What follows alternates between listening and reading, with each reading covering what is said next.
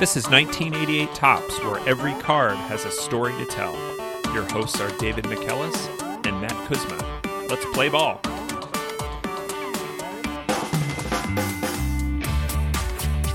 Welcome back to 1988 Topps. David, who's our card for this week? Matt, our card for this week is Mike Dunn. Mike Dunn, pitcher for the Pittsburgh Pirates, number 619. But before we get to that, we do have some follow up from an episode, I think like eight months ago. Time means nothing, but when did we talk about Kirk McCaskill? Kirk McCaskill was episode 16. It debuted on August 30th of 2020. Last August. Wow. It was a different world back then. But we talked about Kirk McCaskill. Is he the handsomest man from the 1988 Topps podcast? Yes. Mark So Grace far. was challenging for that spot, but I think Mark Grace was never on people's most beautiful people list. Kirk McCaskill was born in a city in Ontario. We got a message about our pronunciation. And I'm just going to read part of this exchange that I got from at barbecue rich on Twitter. He said, Did you guys get tweets and emails about pronouncing? And I'm going to say how we pronounced it in that episode.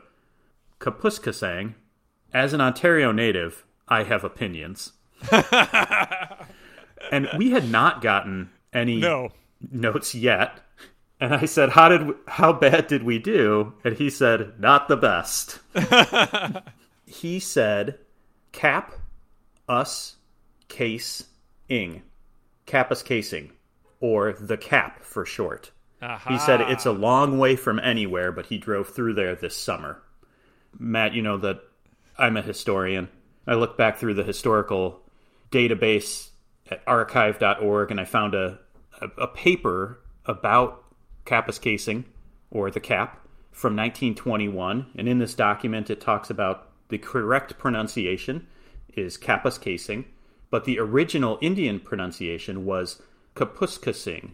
And so, uh, apparently, in our efforts in that Kirk McCaskill episode, it looks like we stumbled across close to the correct Cree Indian pronunciation, but maybe not the the accepted pronunciation from those Ontarians. The the word Kapuskasing is a Cree word for bend in the river.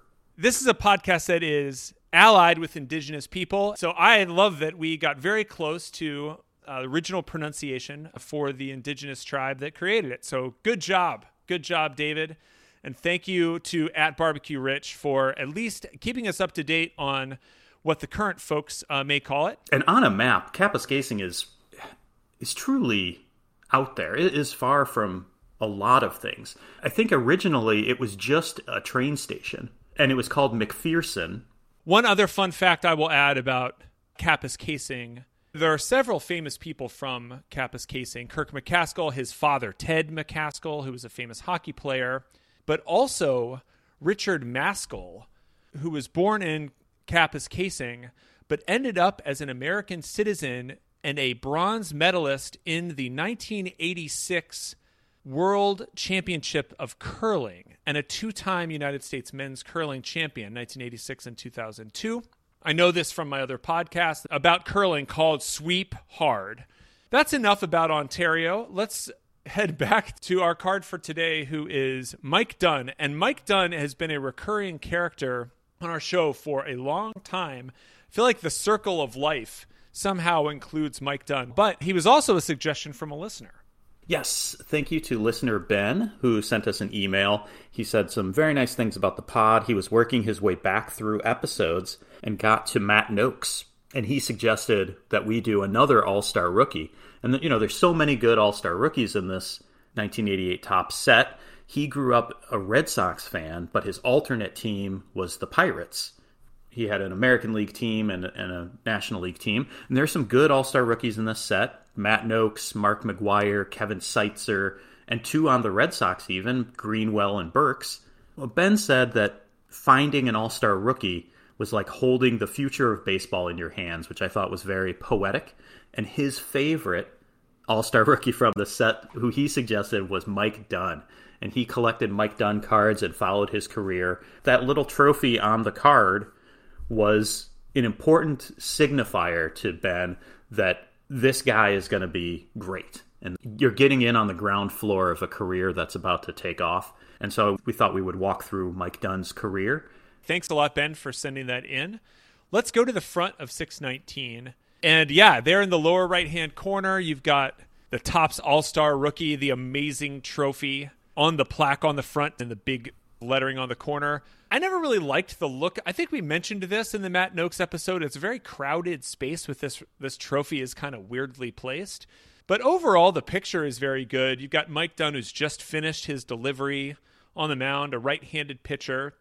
He's watching to see if the batter is going to hit the ball into play and going to get ready for defense. I think it's a really good shot. There's a nice image of the crowd behind him and a fuzzy background. So this is a Pirates away uniform, the gray and the yellow stripe down the side. The shoes look cool. Is that a Converse cleat? It has a star on it, black and yellow shoe. Pretty cool. Yeah, it is pretty cool. Before we go to the back of the card, though, David, we've mentioned this in a few episodes that there were many other experimental series that Topps put out for the 1988 set and Mike Dunn's card, because of his all star rookie status, got him a placement in many of these. So the 1988 rookies set, the OPC set, the big cards, the coins, the mini cards, the glossy cards, the Rite Aid pharmacy cards.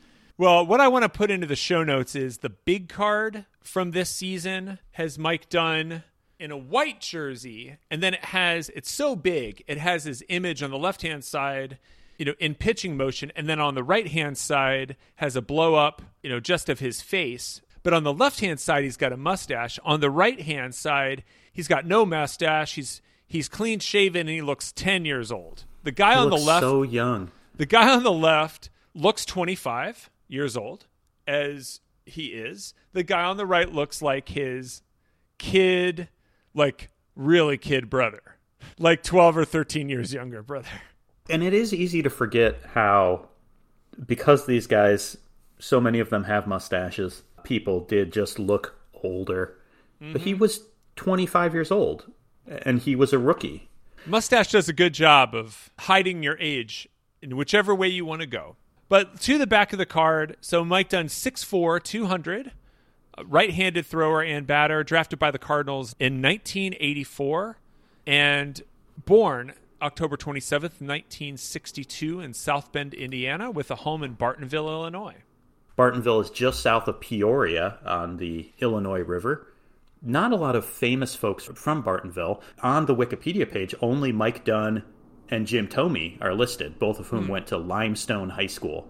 Bartonville also famous for having the Illinois Hospital for the Incurable Insane, Whoa. later known as the Peoria State Hospital, which is a probably better name than saying for the incurably insane. That closed in 1973 and has this big imposing building that looked like a medieval castle. There were multiple cemeteries on the ground for the people who died while housed at this asylum.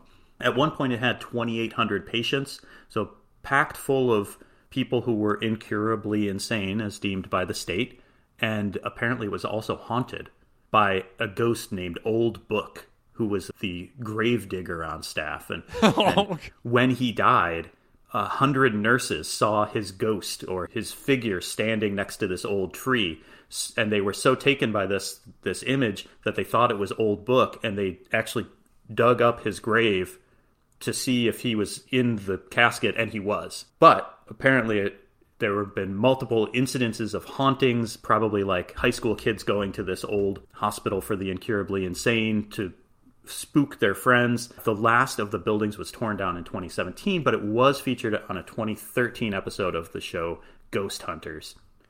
This is, that's the most morbid segment I think we've done. Old book.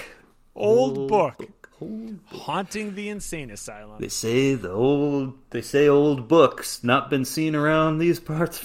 well, moving on to good transition. so Mike Dunn was not drafted out of high school. He ended up playing in college and didn't go very far from home. No, he went right up the road to Peoria. The, the phrase "Will it play in Peoria?" In the case of Mike Dunn, he will play in Peoria at Bradley University. And that phrase, will it play in Peoria, describing the appeal to the mainstream, middle America, Peoria, Illinois, often used as a test market for fast food, advertising, political ads. Maybe the most famous person from Peoria would probably not be described as uh, conforming to mainstream conventions, and that's Richard Pryor, famous for his own baseball career in the movie Brewster's Millions. And you know, I say that not conforming to mainstream con- mainstream conventions, but Richard Pryor then went on to be in all of these mainstream comedies in the 80s. So maybe he did play in Peoria. Yes, he ended up a major major movie star. Bradley University, located in Peoria, was founded by Lydia Moss Bradley, and she had six children, all of whom died of frontier illnesses. And her husband was a bank president who died in his 50s, and then Lydia became the first female member of a national bank board. And so, in her own right, was a businesswoman, philanthropist. She's in the National Women's Hall of Fame, and she started Bradley Polytechnic Institute in memory of her children. She founded this great university that has at least four Bradley University alums in the 1988 top set Mike Dunn, Jim Lindman, Guy Hoffman, and Kirby Puckett. Kirby Puckett went there for one year before transferring back closer to home to community college before he went to the Twins. And all four of those guys are in the Bradley Sports Hall of Fame, uh, along with my friend from law school, David, who's in the Bradley Hall of Fame for the 1998 Bradley soccer team that won Ooh. the Missouri Valley Conference tournament. Other famous alums Jack Brickhouse, my friend Eric from high school who played Shrek on Broadway, the late Bulls GM Jerry Krause, and my wife. The most famous and talented of all of them. Exactly. So excellent. How did Mike Dunn do it, Bradley? His first two seasons are, are not spectacular. As a sophomore, he went four and four with a 6.61 ERA. Not necessarily numbers that portend a great career in Major League Baseball, but in his junior season, he went eight and two and gave up just 62 hits in 85 innings and had 77 strikeouts, a 2.44 ERA. He had 10 complete games and was the Missouri Valley Conference Player of the Year. In 2007, he was on the Missouri Valley Conference All Centennial team. So, historically great for that division, and it got him some national attention. The previous season, 1983, his teammate, Jim Lindman, was the first Bradley player ever drafted in the first round. Mike's solid career at Bradley earned him a spot in the first round as well, the seventh overall pick by his childhood team, the St. Louis Cardinals. That also earned him a $116,000 signing bonus, which I thought was an interesting sign of the times, and Mike has pointed it out in interviews. That spot in the draft would probably make you a multimillionaire now. In fact, in 2020, the seventh pick in the draft got a $5.4 million signing bonus. Oh, man. Just 20 years after Mike was drafted, that pick was worth $2.3 million just as a signing bonus. But Mike was picked three spots ahead of Mark McGwire, five spots ahead of Oddibe McDowell.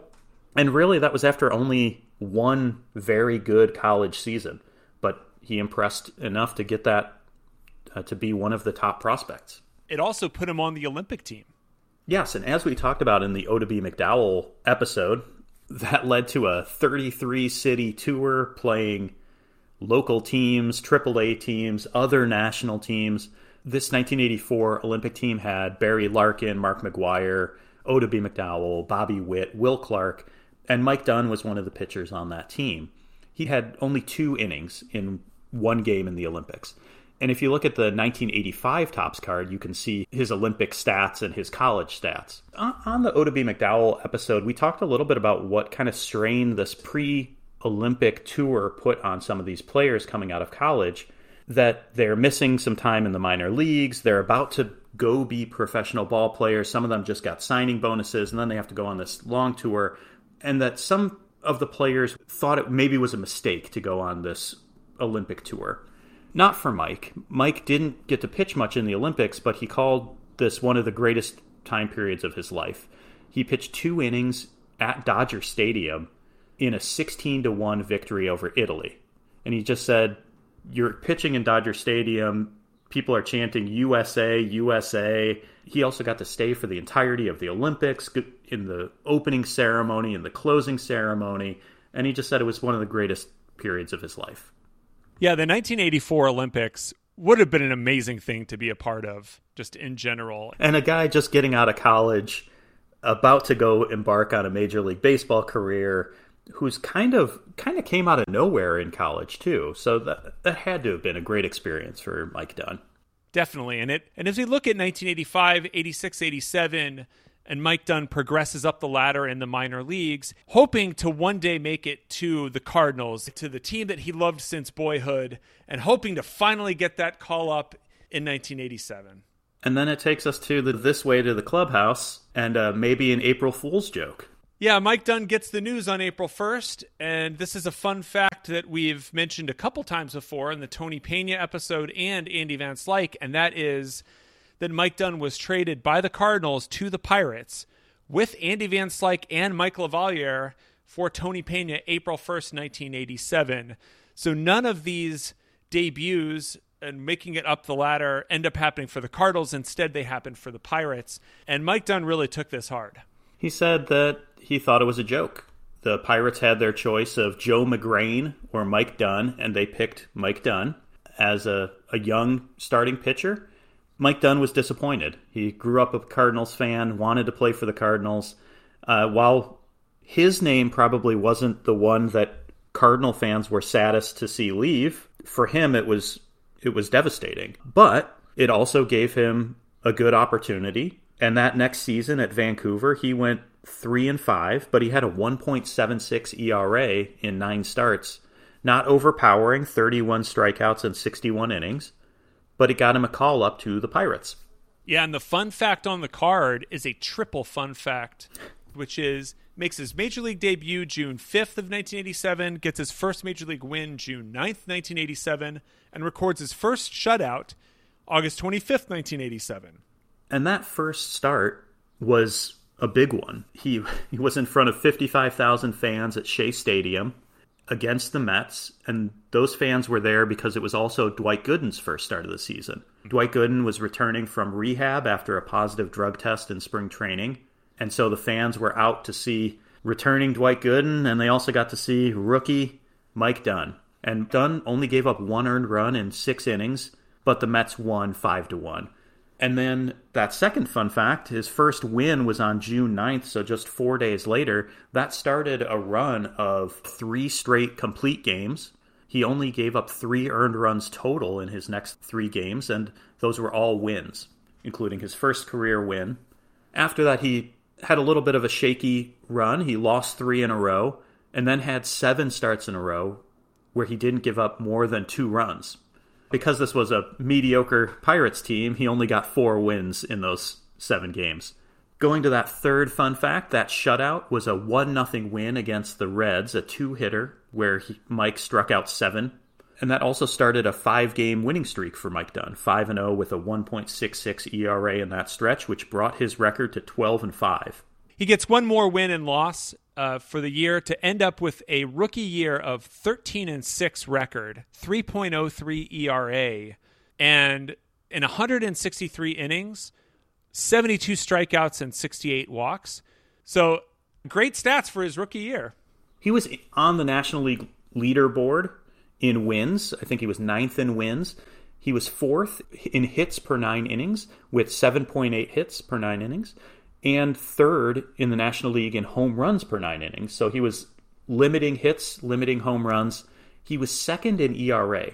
This is interesting because it's a 3.03 ERA. It doesn't look that impressive, but remembering that 1987 was a big year for home runs and a big year for scoring generally in the rabbit ball, if you adjust for time period, adjust for league averages and park factors, with this ERA plus, Mike Dunn had a pretty great rookie season. He had the 10th best rookie ERA plus since 1970 at 135. So his ERA was 35% better than the league average. And if you're looking at rookies since 1970, he's right behind Dwight Gooden's 1984 season in ERA plus. So Dunn had a pretty historically great rookie season and was named the Sporting News 1987 National League Rookie Pitcher of the Year and finished second in the Rookie of the Year voting to Benito Santiago, So that very strong rookie season earns him that little All Star Rookie Cup and a starting lineup figure and a place in uh, listener Ben's heart. Yeah, and the Pirates have got to feel great in 1987. Andy Van Slyke is the star of this trade on the Pirates side. Mike LaValliere, a serviceable catcher who will be there for many years, but Mike Dunn being the rookie, kind of the wild card there that they just picked, and he ends up having a fantastic year. Unfortunately, this is his best year of his career. Yeah, this is the only season that his ERA was better than league average. So if you're a, a Pirates fan in 1988, you had to believe that going into that season, you have two All Star rookies in that season before with Al Pedrique and Mike Dunn. You have Andy Van Slyke, Mike LaValliere winning the Gold Glove. Things are going to be looking up. There's a series of videos on YouTube that I found called Proud Again, the story of the 1988 Pirates. And that team after a series of under 500 seasons, they went 85 and 75. So they were competitive throughout the summer, but they finished 15 games behind the Mets in second place. But young, up and coming team's going to be good, and Mike Dunn's going to be a part of it. He was okay in 1988. He was 7 and 11 with a 3.94 ERA. He had six no decisions where he gave up one or zero runs, so he had some tough luck. He was giving up more walks and hits his strikeouts were down. He pitched in more innings in 1988 than 87, but he wouldn't really play another full season in the majors. He had some arm trouble, some arm injuries that showed up later on. And he wasn't around for that run of three straight NLCS appearances for the Pirates.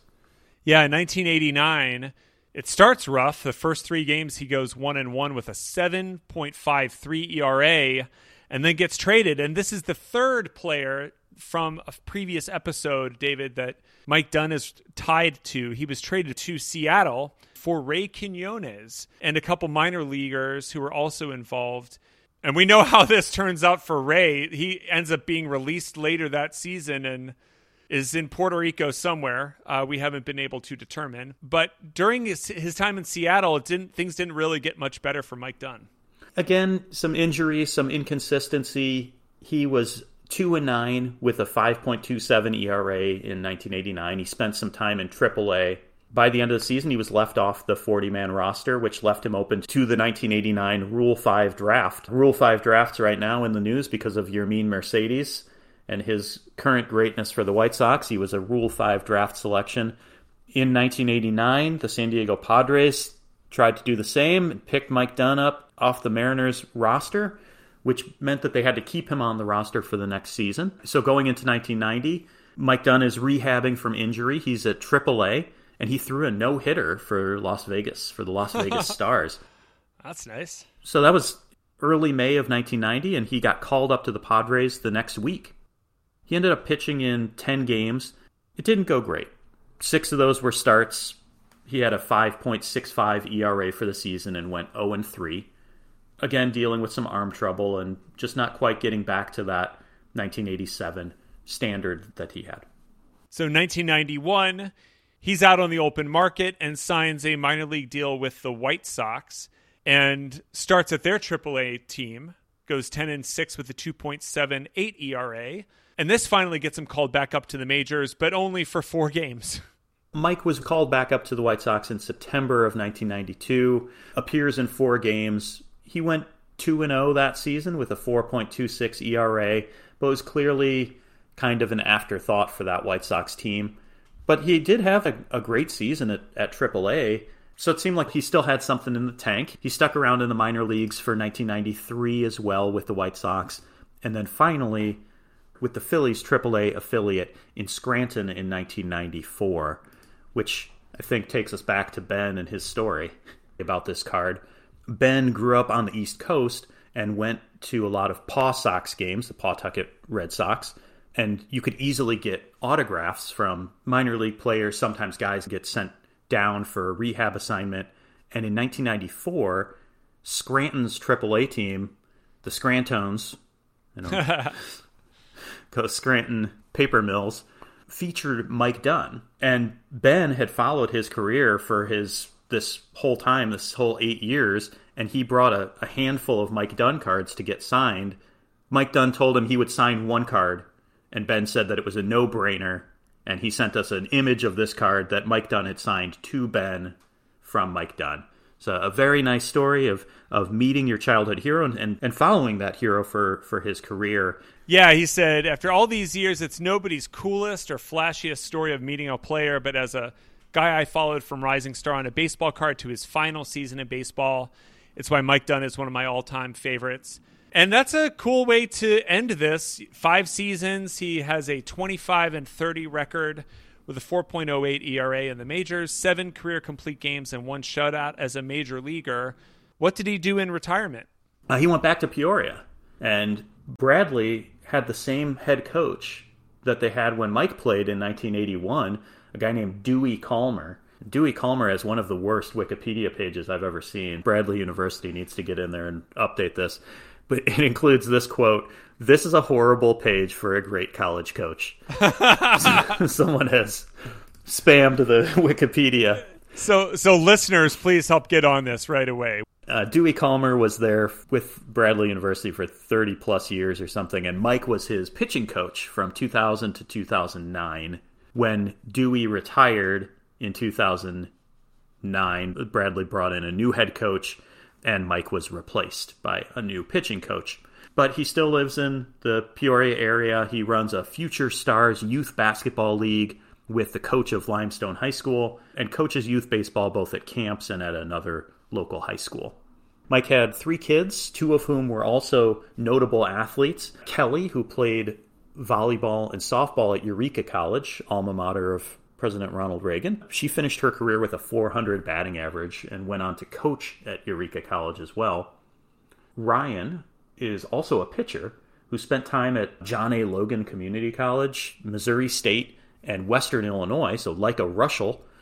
He was a leatherneck and also signed a major league contract after his career at Western Illinois.